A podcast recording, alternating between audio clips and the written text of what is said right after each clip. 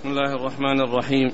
الحمد لله رب العالمين والصلاة والسلام على عبد الله ورسوله نبينا محمد وعلى آله وصحبه أجمعين أما بعد. فيقول الإمام مسلم بن الحجاج النيسابوري رحمه الله تعالى في صحيحه في كتاب الإيمان قال حدثنا محمد بن بكار بن الريان وعون بن سلام قال حدثنا محمد بن طلحة حاء قال وحدثنا محمد بن المثنى قال حدثنا عبد الرحمن بن مهدي قال حدثنا سفيان قال وحدثنا محمد بن المثنى قال حدثنا محمد بن جعفر قال حدثنا شعبة كلهم عن زبيد عن أبي وائل عن عبد الله بن مسعود رضي الله عنه أنه قال قال رسول الله صلى الله عليه وسلم سباب المسلم فسوق وقتاله كفر قال زبيد فقلت لأبي وائل أنت سمعته من عبد الله يرويه عن رسول الله صلى الله عليه وسلم. قال نعم وليس في حديث شعبة قول زبيد لأبي وائل. بسم الله الرحمن الرحيم. الحمد لله رب العالمين وصلى الله وسلم وبارك على عبده ورسوله نبينا محمد وعلى آله وأصحابه أجمعين. أما بعد فاورد الإمام مسلم رحمه الله هذه الأحاديث المتعلقة بهذا الموضوع الذي هو سباب المسلم فسوق وقتاله كفر و والسباب هو السب والشتم والعيب والتنقص وهذا غير سائغ بين المسلمين بل الواجب على كل مسلم أن يحفظ لسانه وأن لا يتكلم مع أخيه إلا بخير. وأن لا يذكر أخاه إلا بخير ولا يشغل نفسه بالسب والشتم والعيب وتنقص الناس وإنما عليه أن يحفظ لسانه لأن اللسان بين عليه الصلاة والسلام خطورته وما يترتب عليه وعلى إطلاقه في لحوم الناس من الضرر ولهذا جاء عن النبي صلى الله عليه وسلم أنه قال المسلم من سلم المسلمون من لسانه ويده. المسلم من سلم المسلمون من لسانه ويده. وجاء عن النبي عليه الصلاة والسلام في وصية لمعاذ أنه قال لما قال له كف عليك هذا يعني لسانه قال وهل يعني الناس مؤاخذون بما يتكلمون به؟ قال وهل يكب الناس؟ في النار إلا على وجوههم. هل يكب الناس في النار على وجوههم أو على مناخرهم إلا حصائد ألسنتهم؟ ف وهذا وفيه أن أن حصول السب وحصول الذم من الإنسان لغيره أن هذا من الفسوق ومن الخروج عن طاعة الله ورسوله صلى الله عليه وسلم. ولكنه إذا كان فيه قذف أو هذا السب يتعلق بقذف فيه قذف فهذا فيه الحد. إذا طلب المقذوف إقامة الحد إقامة الحد عليه. وإلا فإن صاحبه موصوف بالفسق. أما قوله صلى الله عليه وسلم وقتاله كفر فهذا يدل أيضا على خطورة القتل وحصول الضرر لغيره بالقتل. ومعلوم أن يعني الأول وصف صاحبه بأنه فاسق والثاني وصف صاحبه بأنه كافر ولكن هذا الكفر هو كفر كفر دون كفر لا يخرج من الملة ولكن إطلاق الكفر عليه يدل على خطورته وأنه شيء خطير وأنه لا يسوغ الإنسان أن يقدم على حصول القتل لغيره أو القتال لغيره بغير حق وإنما عليه أن يحفظ يده ويحفظ لسانه من كل ما يعود عليه بالمضرة. ولهذا الرسول صلى الله عليه وسلم في الحديث السابق الذي أشرت إليه المسلم من سلم المسلمون من لسانه ويده لأن كلمة اليد هذه يدخل تحتها القتل ويدخل تحتها أخذ المال ويدخل تحتها الضرب وغير ذلك مما يعني يدخل تحت عموم ذكر اليد. بقوله صلى الله عليه وسلم المسلم من سلم المسلمون من لسانه ويده. نعم. قال حدثنا محمد بن بكار بن الريان نعم. وعمر بن سلام قال حدثنا محمد بن طلحة قال وحدثنا محمد بن المثنى عن عبد الرحمن بن مهدي عن سفيان قال وحدثنا محمد بن المثنى عن محمد بن جعفر عن شعبة كلهم عن زبيد. ثم ذكر يعني هذا هذا الإسناد الذي جاء من طرق وكلها تلتقي عند زبيد اليامي وهؤلاء كلهم أي الثلاثة الذين هم محمد بن طلحة وسفيان الثوري وشعبة كلهم يروون عن, عن, عن زبيد. ومعلوم أن الطريق الأولى يعني أنها عالية لأنه يعني آآ أنها أنها عالية بخلاف الطريق الطريقين الأخرين فإنها نازلة لأن الوسائط يعني بين بين آه، سفيان وبين شعبة آه، واسطتان وأما بالنسبة للأول فهي واسطة واحدة. وقال كلهم أي محمد بن طلحة وسفيان الثوري وشعبة بن الحجاج كلهم يروون عن زبيد وهو زبيد بن الحارث اليامي. زبيد بن الحارث اليامي الشامي. وزبيد هذا آه، من آه، اسمه من الأسماء المفردة. ولهذا ليس في رجال الكتب الستة من يسمى زبيد إلا هو. ليس هناك في رجال الكتب الستة من اسمه زبيد إلا هذا الرجل. وهو مثل قتيبة الذي سبق أن ذكرت أنه هو الشخص الوحيد الذي يقال له قتيبة من رجال الكتب الستة. ولهذا إذا لم ينسب فإنه معروف لأنه لا يلتبس بغيره. وكذلك زبيد إذا لم ينسب فإنه معروف لأنه لا يلتبس بغيره. لأن لأنه لأن قتيبة ليس في رجال الكتب الستة إلا هو اللي هو قتيبة بن سعيد وكذلك ليس في رجال الكتب الستة من يقال له زبيد إلا هذا الرجل الذي هو زبيد بن حارث آه، اليامي. نعم. عن أبي وائل. أبو وائل هو شقيق بن سلمة. أبو وائل هو شقيق بن سلمة وهو من المخضرمين الذين أدركوا الجاهلية والإسلام ولم يلقوا النبي صلى الله عليه وسلم وهو مشهور بكنيته. وأحيانا يأتي باسمه فيقال شقيق وشقيق بن سلمة.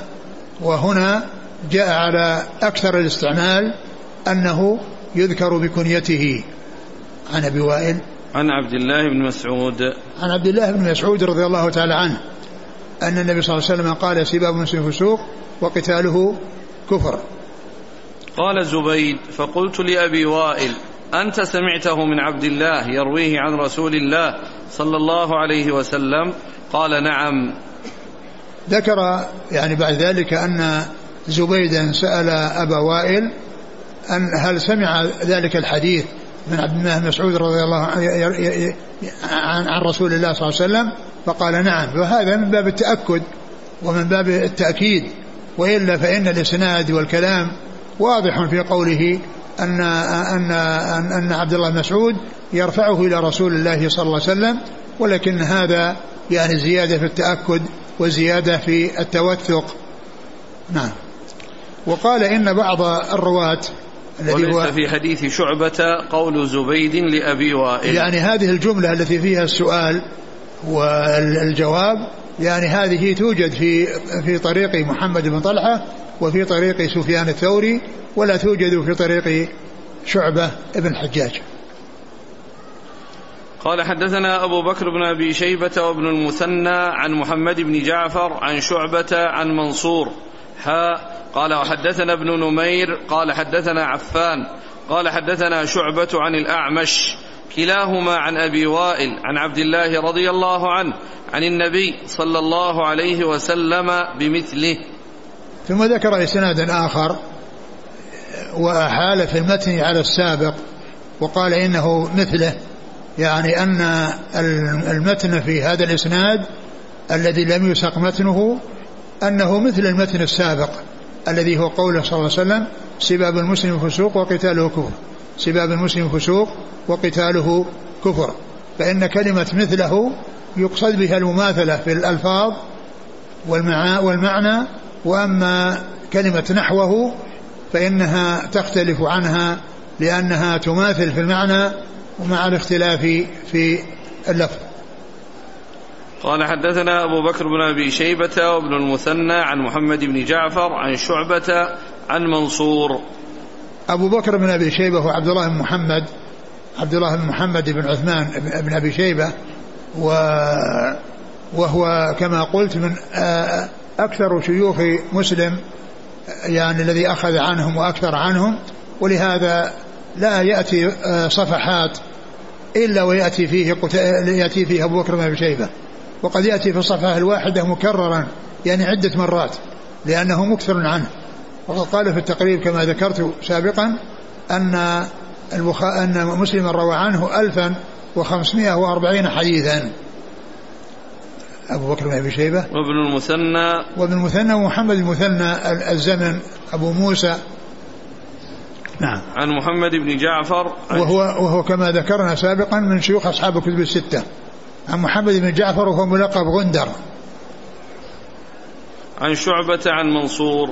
شعبة بن الحجاج ومنصور بن معتمر حا قال وحدثنا ابن نمير. ابن نمير هو محمد بن عبد الله بن نمير. عن عفان. عفان بن مسلم الصفار. عن شعبة عن الأعمش كلاهما عن أبي وائل. نعم. عن عبد الله بمثله. نعم. يقول الأخ هنا سباب المسلم فما حكم سب الكافر؟ الكافر يعني إذا كان يعني مؤذيا وكان فسبه يعني طيب لا بأس به يعني لا بأس به ولكن ليس الإنسان أن يكون يعني سلط اللسان يعني يتكلم بغير حق فالإنسان عليه أن يعدل. وأن يعامل الناس معاملة طيبة. ومعلوم أن المسلمين إذا تخلقوا بالأخلاق الكريمة وعاملوا الكفار معاملة طيبة يعني مع بغضهم في الله عز وجل فإن ذلك من أسباب يعني آه، ميلهم إلى الإسلام وقبولهم للإسلام. وإنما ذكر سب المسلم لأن الغالب أن التعامل يكون بين بين المسلمين. يكون بين المسلمين وإلا فإنسان لا يسب غيره ولا يلاقي غيره بالسب لأنه إذا سب يمكن أن يقابل من الكافر بمثل ذلك ويمكن يحصل يعني بينهما يعني ضرب أو أو اقتتال أو ما إلى ذلك. أحسن الله إليك. هنا سؤالان. قولنا الكفر هنا كفر دون كفر. ما هو الضابط؟ بعض النصوص نحمل على الكفر الأكبر وهنا حملناه كفر دون كفر. معلوم أن معلوم أن يعني كثيرا من الأحاديث ولا سيما يعني أبواب متعددة ستأتي وكذلك أبواب يعني مضت كلها من الكفر الذي هو من هذا القبيل. يعني يكون مع الاستحلال يكون كفرا مخرجا من الملة. أما إذا كان يعني ليس كذلك فإن هذا كفر كفر كفر دون كفر.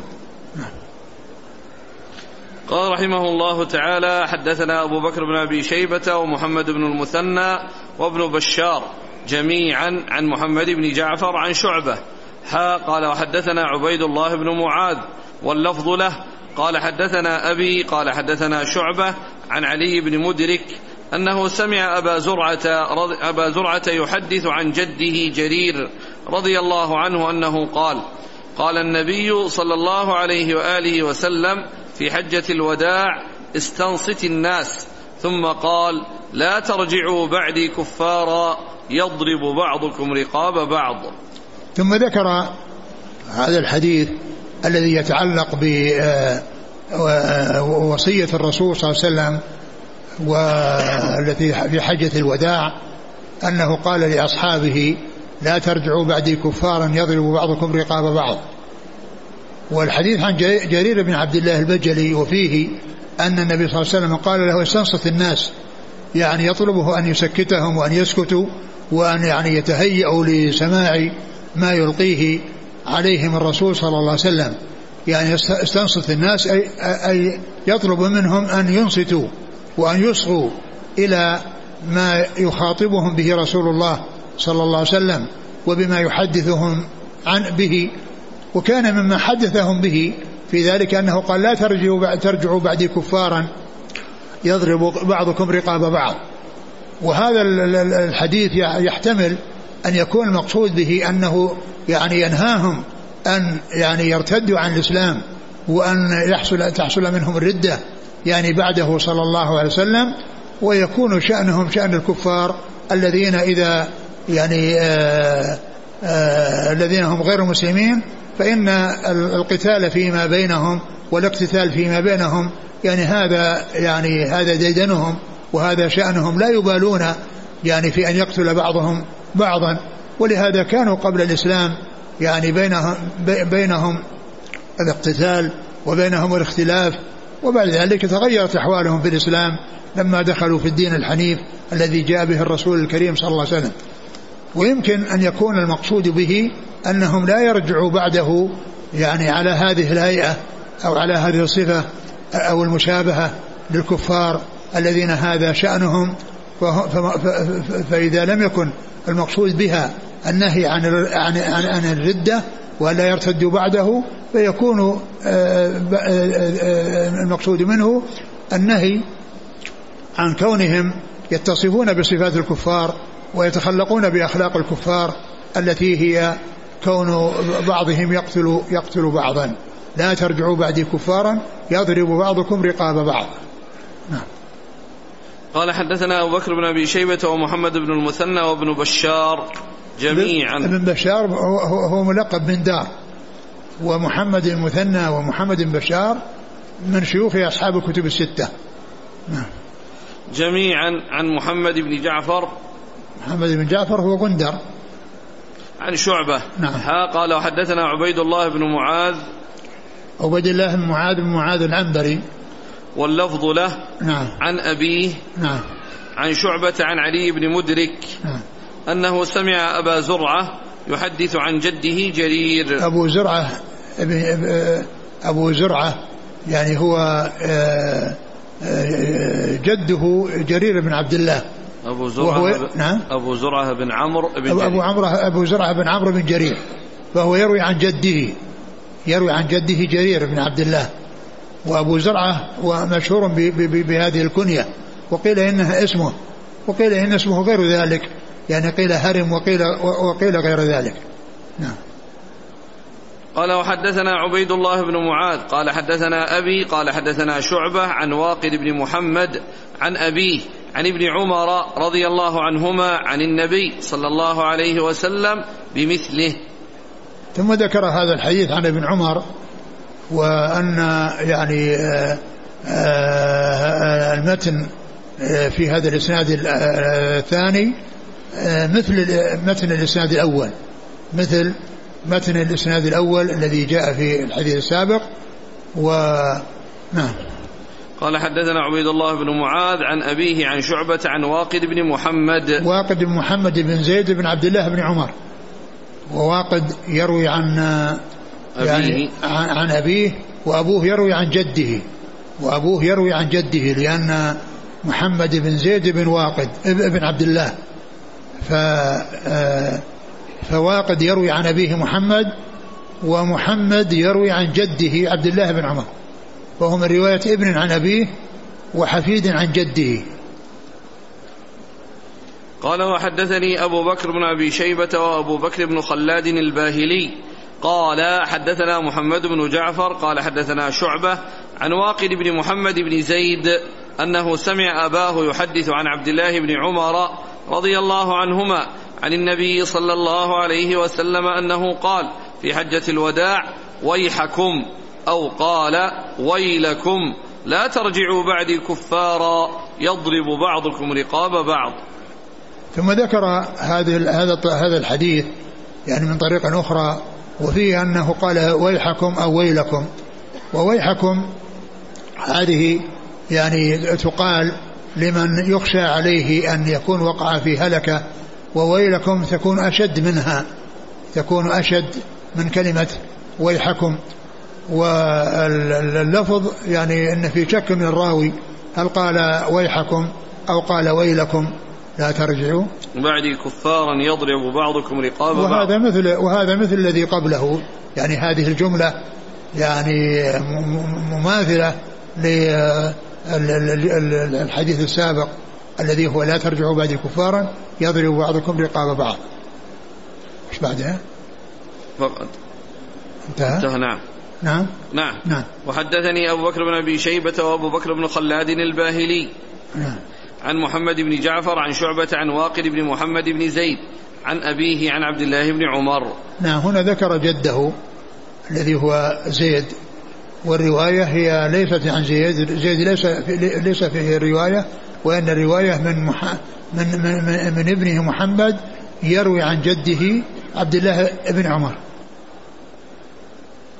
قال حدثني حرملة بن يحيى قال أخبرنا عبد الله بن وهب قال حدثني عمر بن محمد أن أباه حدثه عن ابن عمر عن النبي صلى الله عليه وسلم بمثل حديث شعبة عن واقد. ثم ذكر هذه الطريقة الأخرى وهي من طريق عمر بن محمد بن زيد عن جده عبد الله بن عمر. يعني فواقد أخو أخوه أخوه عمر. وفي الطريقة الأولى يعني زي واقد يروي عن أبيه محمد ومحمد يروي عن جده عبد الله بن عمر وهنا أخوه يعني عمر يعني أخو واقد يروي عن أبيه محمد ومحمد يروي عن جده عبد الله بن عمر. فواقد وعمر أخوان وكل منهما يعني له رواية. الطريقة الأولى من طريق واقد والطريقة الثانية هذه من طريق عمر بن محمد بن زيد بن عبد الله بن عمر. قال حدثني حرملة بن يحيى. نعم التجيبي عن عبد الله بن وهب. المصري. عن عمر بن محمد عن أبيه عن ابن عمر. نعم. بمثل حديث شعبة عن واقد. نعم. قال رحمه الله تعالى وحدثنا أبو بكر بن أبي شيبة قال حدثنا أبو معاوية. حا قال وحدثنا ابن نمير واللفظ له. قال حدثنا أبي ومحمد بن عبيد كلهم عن الأعمش عن أبي صالح عن أبي هريرة رضي الله عنه أنه قال قال رسول الله صلى الله عليه وسلم اثنتان في الناس هما بهم كفر الطعن في النسب والنياحة على الميت. ثم ذكر هذه الأحاديث المتعلقة بالطعن في الأنساب وفي النياحة.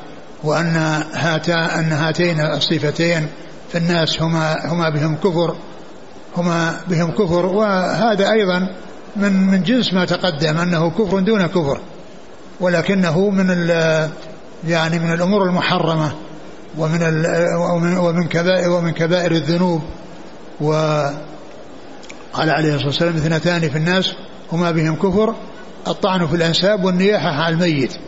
الطعن في الأنساب والنياحة على الميت فالطعن في الأنساب القدح في أنساب في أنساب الناس وإساءة الإساءة إليهم بالقدح في أنسابهم والطعن في أنسابهم وأن هذا من الأمور التي تورث العداوة والشحنة والبغضاء بين المسلمين وأن الواجب حفظ الألسنة من أن تتعرض لكل ما فيه مضرة تعود على أحد من المسلمين وهو من قبيل أنه هو كفر دون كفر وكذلك النياحة على الميت يعني هي يعني من من من, من كبائر الذنوب ولكنها يعني ليس كفر مخرج من المله نعم. قال حدثنا أبو بكر بن أبي شيبة عن أبي معاوية. محمد بن خازم الضرير الكوفي. قال حا وحدثنا ابن نمير. محمد بن عبد الله بن نمير. واللفظ له نعم. عن أبيه. نعم. ومحمد بن عبيد. ومحمد بن عبيد الطنافسي لأن لأن عبد الله بن نمير لأن محمد بن بن عبد الله بن نمير يروي عن أبيه ويروي عن عن محمد بن عبيد الطنافسي. نعم. كلهم عن الأعمش عن أبي صالح عن أبي هريرة. نعم. والأعمش هو سليمان بن ذكوان سليمان. سليمان بن مهران وأبو صالح هو ذكوان السمان. قال رحمه الله تعالى حدثنا علي بن حجر السعدي. قال حدثنا إسماعيل يعني بن علية عن منصور بن عبد الرحمن عن الشعبي عن جرير رضي الله عنه أنه سمعه يقول أيما عبد أبق من مواليه فقد كفر حتى يرجع إليهم. قال منصور قد والله روي عن النبي صلى الله عليه وسلم ولكني أكره أن يروى عني ها هنا بالبصرة. ثم ذكر هذا هذه الأحاديث المتعلقة بالعبد الآبق الذي شرد وابتعد عن سيده و فلم يعني يبقى معه ويقوم بما بأداء ما أوجب الله تعالى عليه وإنما شرد وأبقى فالرسول صلى الله عليه وسلم بين في هذا الحديث أن هذا كفر وأن هذا يعني من قبيل الكفر ولكنه كفر دون كفر كما كما كما هو معلوم. إيش الحديث مثل؟ قال أيما عبد أبق من مواليه فقد كفر حتى يرجع إليهم يعني فقد كفر حتى يرجع يعني أنه متصل بهذا الوصف الذي هو الكفر حتى يرجع إليهم ويسلم يعني من هذا الوصف الذميم لأنه تاب وآب إلى الحق وترك الباطل الذي هو الذي هو الذي هو عليه. وهذا الحديث يعني في هذه الرواية يعني على أنه يعني موقوف يعني وأنه آه، من كلام جرير. نعم نعم نعم من كلام جرير. لأن قوله إيه سمعه إيش اللفظة؟ عن الشعبي عن جرير أنه سمعه يقول. يعني يعني معناه الشعبي سمع جريرا يقول. يعني ومعنى ذلك أنه يكون من كلامه. أنه يكون من كلامه وليس من كلام الرسول صلى الله عليه وسلم. لأن كلمة سمعه يعني ترجع إلى يعني جرير والذي سمع حصل منه السماع هو يعني آآ آه، آآ آه، الشعبي. قال منصور لا الذي الشعبي سمع جرير. نعم نعم نعم هو الذي سمع هو الذي سمع سمع جريرا. نعم وأنه من كلامه. ولكن منصورا أخبر بأنه يعني مرفوع نعم. إلى الرسول صلى الله عليه وسلم وأنه مروي عن الرسول صلى الله عليه وسلم ولكنه يعني لا يحب أن يؤخذ عنه أن يحدث به بالبصرة لأن لأن فيها المعتزلة وفيها الخوارج الذين يكفرون يعني بالذنوب وكله ويخلدون في النار. المعتزلة يعني يخلدون في النار ويعتبرونه مخلدا في النار. فقال إنه لا يحب أن يحدث به في البصرة لئلا يعني يستند إليه ولئلا يتخذه المعتزلة الذين يخلدون صاحب المعاصي بالنار. وهذا يعني من من من باب يعني كتمان العلم عمن يخشى أن يتضرر فيه. ولهذا ولهذا نظائر. ولهذا نظائر. ولهذا جاء ان ان أن بعض الصحابة أو بعض العلماء يعني كره أن يحدث الحجاج بحديث العرانيين. حديث العرانيين الذي يعني فيه يعني عقوبته عقوبة عقوبتهم التي عاقبهم بها رسول الله صلى الله عليه وسلم. وكذلك أيضا ما جاء في الحديث الذي قال فيه الرسول صلى الله عليه وسلم لا تبشرهم فيتكلوا لا تبشرهم فيتكلوا. يعني إذا كان يخشى يعني في ذلك مضرة يعني سواء يتعلق بما يتعلق بالوعد أو فيما يتعلق بالوعيد فإنه لا يحدث بها كل أحد. لا يحدث بها كل أحد. نعم. قال منصور قد والله روي عن النبي صلى الله عليه وسلم ولكني أكره أن يروى عني ها هنا بالبصرة. نعم. قال حدثنا علي بن حجر السعدي عن نعم. إسماعيل يعني بن علية نعم. عن منصور بن عبد إسماعيل يعني بن علية يعني لأن علي بن حجر السعدي ما زاد على قوله إسماعيل. ولما كان إسماعيل يعني يحتمل أن يكون إسماعيل بن علية ويحتمل يكون إسماعيل بن جعفر وهم في طبقة واحدة أتى بما يوضح أنه ابن علية فقال يعني ابن علية. وهذه طريقة العلماء ومن دقة يعني ما يقوم به المحدثون من ال من ال ضبط الألفاظ وعدم آه، وأنهم إذا أضافوا شيئا يوضحون به يأتون بما يدل على أنه يعني آه، آه، لم يذكر التلميذ وإنما ذكره من دونه. فيقولون يعني ابن فلان أو هو ابن فلان أو هو الفلاني. يعني هذه العبارات هي التي يأتي ذكرها كثيرا في أثناء الأسانيد.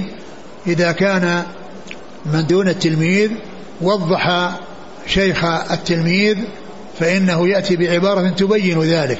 وإذا فكلمة يعني هذه لها قائل ولها فاعل ففاعلها ضمير مستتر يرجع إلى الشيخ الذي هو علي بن حجر السعدي وقائلها من دون التلميذ الذي هو علي بن حجر يعني إما مسلم أو الذي دون مسلم. فقائلها ففاعلها ضمير مستتر يرجع إلى التلميذ وقائلها من دون التلميذ. نعم. عن منصور بن عبد الرحمن نعم. عن الشعبي عن جرير. الشعبي هو عامر بن شراحيل. نعم. قال حدثنا أبو بكر بن أبي شيبة قال حدثنا حفص بن غياث عن داود عن الشعبي عن جرير رضي الله عنه أنه قال قال رسول الله صلى الله عليه وسلم أيما عبد أبق فقد برئت منه الذمة. ثم ذكر هذا الحديث عن جرير. نعم. ثم ذكر هذا الحديث عن جرير. أن قال أيما عبد أبق فقد برئت منه الذمة. فقد برئت منه الذمة. يعني وكلمة الذمة فسرت يعني بأنه يعني آآ آآ فسرت بعدة تفسيرات. إيش قال النووي في تفسيرها؟ فمعناه لا ذمة له. قال الشيخ أبو عمرو رحمه الله الذمة هنا يجوز أن تكون هي الذمة المفسرة بالذمام وهي الحرمة. ويجوز أن يعني يكون لا, لا ذمة له يعني لا حرمة. فإيش؟ نعم بالذمام وهي الحرمة. لا المتن فقد برئت منه الذمة. نعم. يعني أنه ليس له حرمة. نعم. ويجوز أن يكون من قبيل ما جاء في قوله له ذمة الله تعالى وذمة رسوله نعم. أي ضمانه وأمانته ورعايته نعم. ومن ذلك أن الآبق كان مصونا عن عقوبة السيد له وحبسه فزال ذلك بإباقه نعم. والله أعلم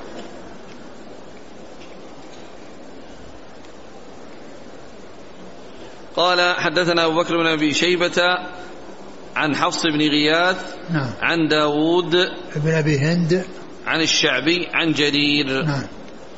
قال حدثنا يحيى بن يحيى قال أخبرنا جرير عن مغيرة عن الشعبي قال كان جرير بن عبد الله رضي الله عنه يحدث عن النبي صلى الله عليه وسلم أنه قال إذا أبق العبد لم تقبل له صلاة. ثم ذكر هذا الحديث عن عن جرير. نعم. نعم عن جرير. أنه قال أن النبي صلى الله عليه وسلم قال إذا أبق, أبق, أبق العبد لم تقبل له صلاة. وهذا وعيد شديد. يعني أنه في حال إباقه لم تقبل له صلاة. وقد فسر بعدة تفسيرات ومنها أن أن هذا يعني معناه أنه آه، يفوت ثوابها ولا يحصل أجرها ولكنه آه، من حيث من حيث الأداء أدى أدى ما عليه ولكنه لم يثب لم يثب عليه.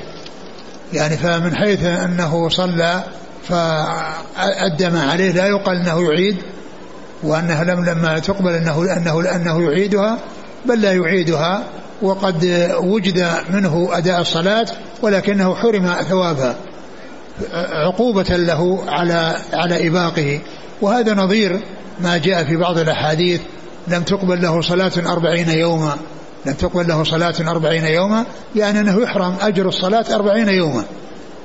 ولا ولا يطلب منه أن أن أن يقضي هذه هذه الصلوات لأن الأداء وجد وحصل منه أداء الواجب إلا أنه حرم أجره وحرم ثوابه. نعم. قال حدثنا يحيى بن يحيى نعم التميمي.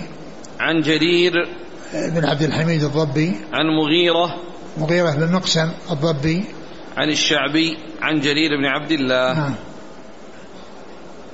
قال رحمه الله تعالى حدثنا يحيى بن يحيى قال قرأت على مالك عن صالح بن كيسان عن عبيد الله بن عبد الله بن عتبة عن زيد بن خالد الجهني رضي الله عنه أنه قال صلى بنا رسول الله صلى الله عليه وسلم صلاة الصبح بالحديبية في إثر السماء في إثر السماء كانت من الليل.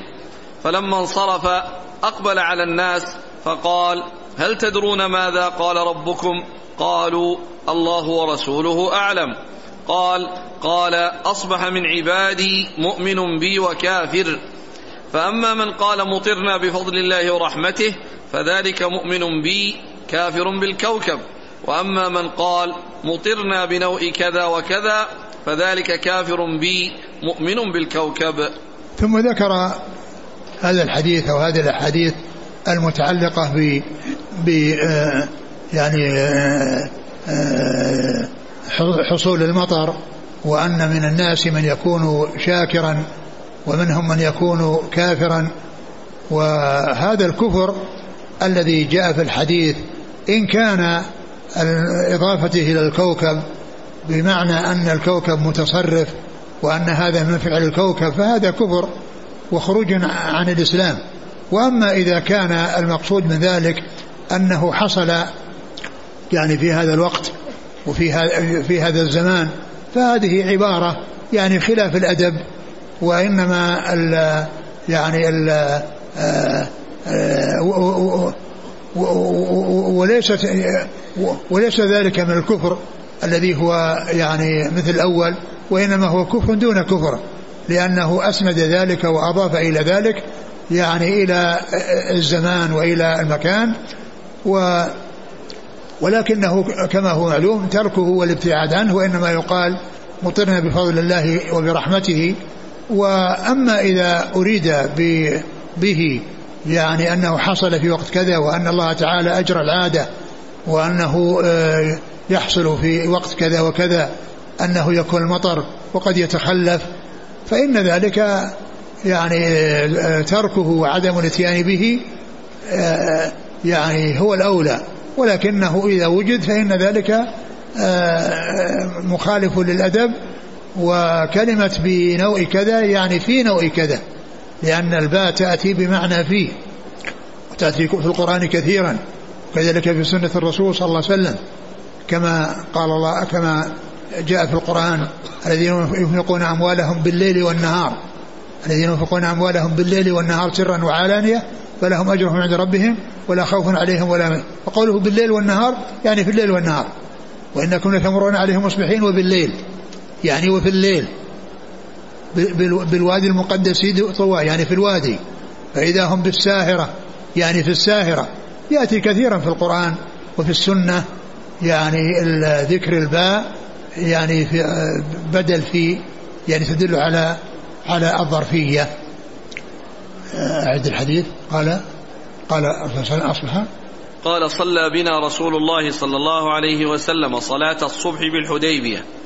في إثر السماء كانت من الليل. يعني في إثر على إثر يعني كان فيه مطر جاء في الليل وصلوا آه، صلى بهم الصبح وقال أتدرون ماذا؟ قال ربكم. قالوا الله ورسوله أعلم. قال أصبح من عبادي مؤمن بي وكافر. فأما قال من قال مطرنا بفضل الله ورحمته فذلك مؤمن بي كافر بالكوكب ومن قال مطرنا بنوء كذا وكذا فذلك كافر بي مؤمن بالكوكب. نعم. الآن هنا يعني الكفر. نعم. معنى الكفر هنا على ماذا يحمل؟ يعني يحمل على يعني إن أنه آه، كفر دون كفر. أو كفر النعمة. وذلك إضافتها أو عدم إضافتها إلى الله عز وجل. هذا إذا لم يعتقد. وأما, وأما إذا اعتقد أن أن أن الكواكب أنها مؤثرة وأن هذا من فعل الكواكب فهذا كفر ورد عن الإسلام. ممكن تفسير الباء بأنها سببية؟ نعم. الباء ممكن تفسر سببية؟ يعني ما كيف يقال بسببية؟ بسبب بسبب الزمان؟ بسبب بسبب هذا النجم مطرنا. الذي يظهر أنها أنها أنها بمعنى فيه وأنها ظرفية. قال حدثنا يحيى بن يحيى قال قرأت على مالك عن صالح بن كيسان عن عبيد الله بن عبد الله بن عتبة. وهذا أحد فقهاء المدينة السبعة نعم عن زيد بن خالد الجهني. نعم. قال حدثني حرملة بن يحيى وعمرو بن سواد العامري. ومحمد بن سلمة المرادي. قال المرادي حدثنا عبد الله بن وهب عن يونس وقال الآخران أخبرنا ابن وهب. قال أخبرني يونس عن ابن شهاب. قال حدثني عبيد الله بن عبد الله بن عتبة أن أبا هريرة أعد الإسناد. قال حدثني حرملة بن يحيى وعمرو بن سواد العامري ومحمد بن سلمة المرادي. قال المرادي حدثنا عبد الله بن وهب عن يونس.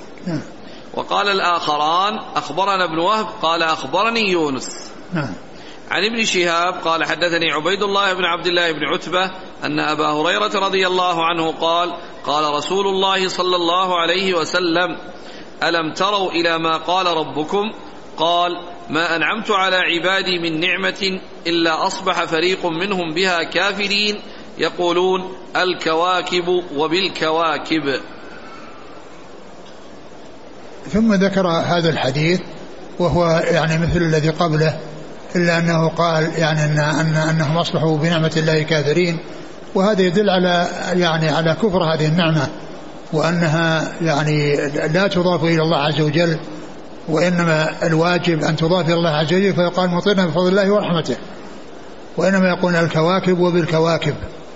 وهذا يعني يمكن أن يقال يعني في قوله بالكواكب يعني في الكواكب يعني في ذلك الزمن. ويمكن أن يقال أنه يعني ب ب ب بسبب الكواكب لكن لكنه يعني يعني الله جعلها سببا وأنه إذا جاء ذلك الوقت يكون فيه كذا إذا فسر بهذا المعنى يستقيم. نعم. قال حدثني حدثني حرملة بن يحيى وعمرو بن سواد العامري ومحمد بن سلمة المرادي. قال المرادي حدثنا عبد الله بن وهب عن يونس وقال الآخران أخبرنا ابن وهب قال أخبرني يونس. يعني مسلم رحمه الله يعني آه يعني آه الذي فوق آه شيوخه يعني متحد ولكنه فيه فرق في في في, في الصيغ. وفي الأداء. وإلا كان بإمكان مسلم رحمه الله أن يقول حدثني فلان وفلان عن فلان وفلان. عن فلان يعني آه، عن عن فلان. لأنه ذكر يعني أن أن المرادي قال عن آه، حدثني إيه؟ قال المرادي حدثنا عبد الله بن وهب عن يونس. عبد الله بن وهب عن يونس. عبر بكلمة عن. وأما الآخران فعبر بحدثنا. الآخران؟ أخبرنا ابن وهب قال أخبرني يونس. آه، أخبرني يونس نعم لا في فرق بين الصيغة بينهما وبين ابن وهب وبين ابن وهب وبين يونس. فالمرادي يقول حدثنا عبد الله بن وهب عن يونس. نعم. والآخران يقولان أخبرنا. وهذه أيضا كذلك يعني التعبير بحدثنا وأخبرنا. يعني آه، الأخير حدثنا والآخران قال أخبرنا.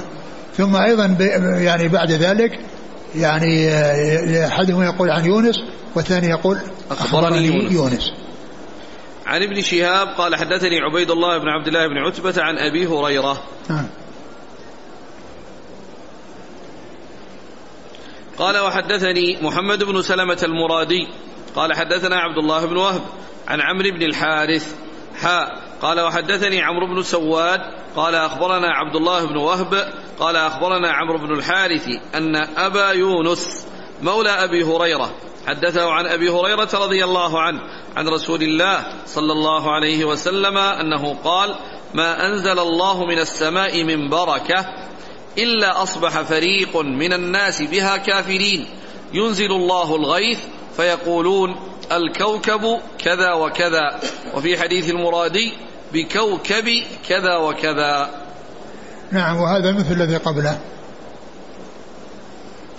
قال حدثني محمد بن سلمة المرادي عن عبد الله بن وهب عن عمرو بن الحارث.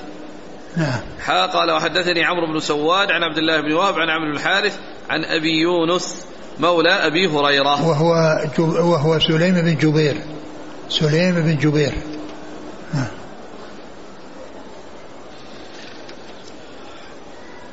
قال وحدثني عباس بن عبد العظيم العنبري قال حدثنا النضر بن محمد قال حدثنا عكرمة وابن عمار قال حدثنا أبو زميل قال حدثني ابن عباس رضي الله عنهما أنه قال مطر الناس على عهد النبي صلى الله عليه وسلم فقال النبي صلى الله عليه وسلم أصبح من الناس شاكر ومنهم كافر قالوا هذه رحمة الله وقال بعضهم لقد صدق نوء كذا وكذا.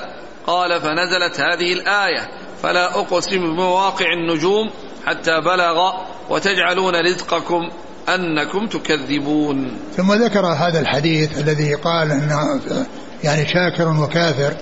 وهذا يعني يفيد أن هذا يعني أن الذين قالوا بفضل الله ورحمته أن هذا شكر الله عز وجل وأن الذين قالوا بخلاف ذلك أنه كفر ولكنه يعني كفر هذه النعمة بإضافتها إلى غير الله عز وجل وعدم إضافتها إليه سبحانه وتعالى.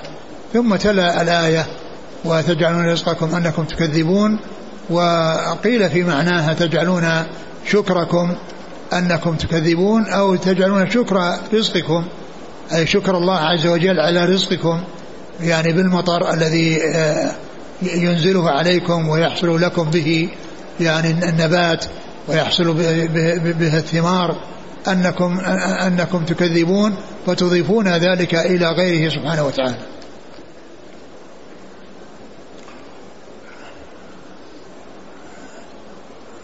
يقول حدثنا عباس بن عبد العظيم العنبري نعم. عن النضر بن محمد نعم. عن عكرمة وهو ابن عمار نعم. عن أبي زميل أبو زميل هو سماك بن ابن الوليد. نعم عن ابن عباس. نعم انتهى الباب؟ نعم. والله تعالى أعلم وصلى الله وسلم وبارك على عبده ورسوله نبينا محمد وعلى آله وأصحابه أجمعين. جزاكم الله خيرا وبارك الله فيكم. ألهمكم الله الصواب ووفقكم للحق شفاكم الله وعافاكم ونفعنا الله بما سمعنا غفر الله لنا ولكم وللمسلمين أجمعين. آمين. آمين. يقول السائل هل من السنة أن نقول مطرنا بفضل الله ورحمته عند نزول المطر؟ أي نعم هذا من السنة. يعني الإنسان عندما يصير المطر يقول مطرنا بفضل الله ورحمته. لأن الرسول صلى الله عليه وسلم ذكر هذا وأثنى على من فعله. يعني يقول يعني عند نزول المطر مطرنا بفضل الله ورحمته. كذلك عندما ذكر الإمام مسلم أحاديث العبد الآبق. جاء عدد من الأسئلة يسألون عمن يهرب من كفيله. يعني لا شك أن أن يعني هذا ما يقال له عبد ولكنه يعني هو مثل أقول مثل العبد في أنه يعني إنما يعني مكن منه و وجعل تحت تصرفه وأنه يقوم يعني آه، أرادت الدولة أنه يقوم بالعمل عنده لا أن يسرحه كما يفعله بعض الكفلاء يأتي بأناس ثم يفلتهم ويأخذ منهم راتب يعني يعطونه إياه كل شهر فكأنه يعني هو أجير عندهم يعني يحصل منهم أجور. والأصل أنه إذا كان محتاجا لعمل يقوم به يعني يفعله أو أنه آه، وإلا فإنه لا لا يستقدمهم ولا يحضرهم بهذه الطريقة التي لا تسوغ ويترتب عليها مضرة. قد يحصل منهم فساد قد يحصل منهم ضرر على الناس قد يحصل منهم أمور منكرة تلحق بالناس. لا شك أن هذا على خطر. على خطر عظيم لكن ما يقال إنه إنه عبد آبق هل يستفاد من أحاديث النهي عن قول مطرنا بنوء كذا؟ أن الأولى تجنب توقع سقوط الأمطار إذا شعرنا بالغيم. آه، معلوم أنه يستدل على حصول الأمطار يعني بالرعد وبالبرق يعني أنه إذا وجد ذلك فهذه من العلامة. التي يعني فيها نزول نزول المطر. لكن كون الناس يعني يذكرون أشياء يعني في المستقبل يعني لم يكن مبنية يعني على أساس يعني الذي ينبغي تجنب ذلك وعدم وعدم الخوض في هذا. يعني مثلا أحسن الله إليك من يقول إذا رأى المطر سيظل لمدة ثلاث أيام أو عدة أيام. هذا غلط هذا. هذا لا يعلم الغيب إلا الله. فإن نسب ذلك إلى حسب ما تقول المراصد أو حسب ما يقول على, على كل أن المراصد أحيانا تقول شيء ولا ويكون الأمر بخلافه يقول أحسن الله إليكم رجل مسلم له دكان في دولة نصرانية. هل يجب عليه إغلاق الدكان وقت الجمعة؟ علما أن عماله كلهم نصارى وصاحب الدكان يذهب يصلي الجمعة لكن دكانه مفتوح. عليه أنه يغلق الدكان ولا يعني يترك يعني يصير فيه يعني ولو كانوا كفارا أقول ولو كان الذين فيه كفارا فإنه يغلق. يعني ويذهب للصلاة ولا يبقى الدكان مفتوح لأن المسلمين عليهم أن لا يشتغلوا بالتجارة. سواء بأنفسهم أو بغيرهم يعني بعد حصول الأذان الذي هو الأذان الثاني الذي قال الله تعالى فيه يا أيها الذين إذا نودي للصلاة من يوم الجمعة فاسعوا إلى ذكر الله وذروا البيع وذروا البيع يعني فهذا مطلق. يعني معناه أن المسلم عليه ألا يحصل منه البيع لا بنفسه ولا بغيره وأن يكون يعني آه، الدكان يعني مغلق آه، وإن لم وإن لم يباشر ذلك بنفسه لأن هذا من من من من, من, من كمال الإيمان ومن الأعمال الطيبة ومن المحافظة على يعني آه، الالتزام بما جاء عن الله وعن رسوله صلى الله عليه وسلم. أحسن الله إليك. عند الكلام على سب المسلم جاء هذا السؤال ما حكم سب أهل البدع على المنابر بألفاظ قبيحة والاستهزاء بهم؟ القبح القبح والكلام البذيء هذا ما يصلح. المسلم ليس بالفاحش والبذيء وإنما يمكن أن يبين حالهم يعني حتى يحذر حتى يحذر منهم وحتى لا يعني يغتر بهم أحد من الناس. أما كونه يأتي بعبارات يعني بذيئة وعبارات سيئة قبيحة يعني يتجاوز فيها الحدود فهذا يعني لا يسر وأيضا هذا يعني قد يكون سببا في أنه يعامل هذه المعاملة. والله عز وجل نهى عن سب الآلهة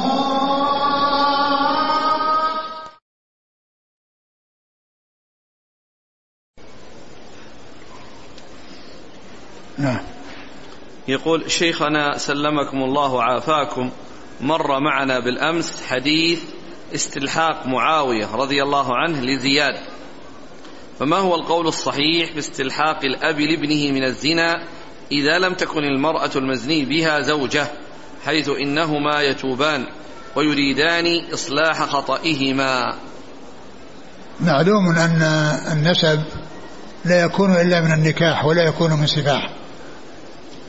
النسب إنما يكون من نكاح ولا يكون من سفاح يقول آه، هل زيارة قبر النبي عليه الصلاة والسلام تعتبر عبادة؟ لا شك أنها من العبادات. زيارة القبور مطلقة هي من العبادات. ويعني لا فرق في ذلك بين قبر الرسول صلى الله عليه وسلم وقبر غيره. لكن الرسول صلى الله عليه وسلم أعطاه الله شيئا لم يعطه غيره. عليه الصلاة والسلام. وذلك أن المسلم إذا صلى وسلم على الرسول صلى الله عليه وسلم في كل مكان فإن الملائكة تبلغه لأنه ورد في ذلك حديثان صحيحان عن رسول الله صلى الله عليه وسلم أنه قال لا تجعلوا بيوتكم قبورا ولا تتخذوا قبري عيدا. يعني يعني لا تتخذه عيدا يعني تتكرر يعني والتردد عليه. ثم بين ما يقوم مقام ذلك وما يغني عن ذلك فقال وصلوا علي فإن صلاتكم تبلغني حيث كنتم يعني لما نهى عن اتخاذه عيدا أرشد إلى أن الإنسان عندما يصلي ويسلم عليه في كل مكان فإن الملائكة تبلغه. تبلغني حيث كنتم يعني بوسط الملائكة. والحديث الثاني قوله صلى الله عليه وسلم إن لله ملائكة سياحين يبلغوني عن أمتي السلام. السؤال الثاني يقول هل يجوز الحلف بعبارة وحق ربي؟ لا. يعني لا يعني لأن الحق هو العبادة والعمل الذي يتقرب به الإنسان إلى الله عز وجل لأن حق الله على العباد حق الله على العباد أن يعبدوه وإنما يحلف بالرب ويحلف بأسماء الله وصفاته لكن لا يحلف بالحق. هذه امرأة من روسيا تسأل تقول بأن أباها يشرك بالله الشرك الأكبر تارك للصلاة يسب الصحابة رضي الله عنهم فإذا أرادت أن تتزوج فهل يمكن أن تجعل لها شخص آخر يتولى تزويجها؟ إذا كان الكافر لا يكون وليا للمسلمة. أقول إذا كان كافرا فإن الكافر لا يكون وليا للمسلمة وإنما يعني الذي يتولى يعني أمور المسلمين يعني إذا لم يكن لها ولي آخر يعني تنتقل الولاية إليه وهو مسلم فإن الذي يتولى ذلك من يعني يرجع إليه في أمور المسلمين في ذلك البلد. هذا أخ كذلك من روسيا يقول يريد أن يتعرف على امرأة ليتزوج بها وكل محارمها نصارى ولا يريدون أن تزوج هذه المرأة بمسلم. فماذا يفعل؟ هل يجوز أن يكون وليا لها عند النكاح الإمام الأشعري؟ فأكثر الأئمة في روسيا يقول عندنا أشاعرة. إيش السؤال؟ يريد أن يتزوج من امرأة كل محارمها نصارى. وهي مسلمة؟ نعم. نعم. فهل يجوز أن يجعل إمام المسجد وليا لها وهو على مذهب يعني قضية الإمام المسجد أو أئمة المساجد لا يقال أن هؤلاء هم الذين يتولون ولكن إذا كان يعني هناك جهة يعني ترعى أو يرجع إليها يعني في أمور المسلمين هم الذين يرجع إليهم. ويمكن إذا كان يعني مثلا بعض السفارات يعني الإسلامية يعني مثل السفارة السعودية إذا كانت تقوم بهذا الشيء يمكن أن يرجع إليه.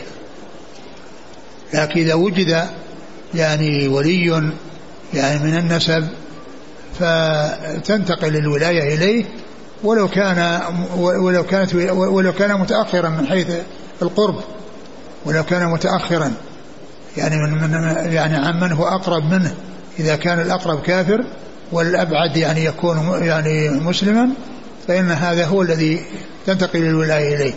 وإن كان آه هناك أحد يعني معروف بأنه يتولى أمر المسلمين يعني آه وليس كل إمام مسجد يذهب إلى المسجد ويقول له يعني هو, هو, هو, الولي أو هو الذي يتولى ذلك. ليس كل ليس كل إمام مسجد يعني آه يعني يذهب إليه أو يصار إليه يعني في مثل ذلك.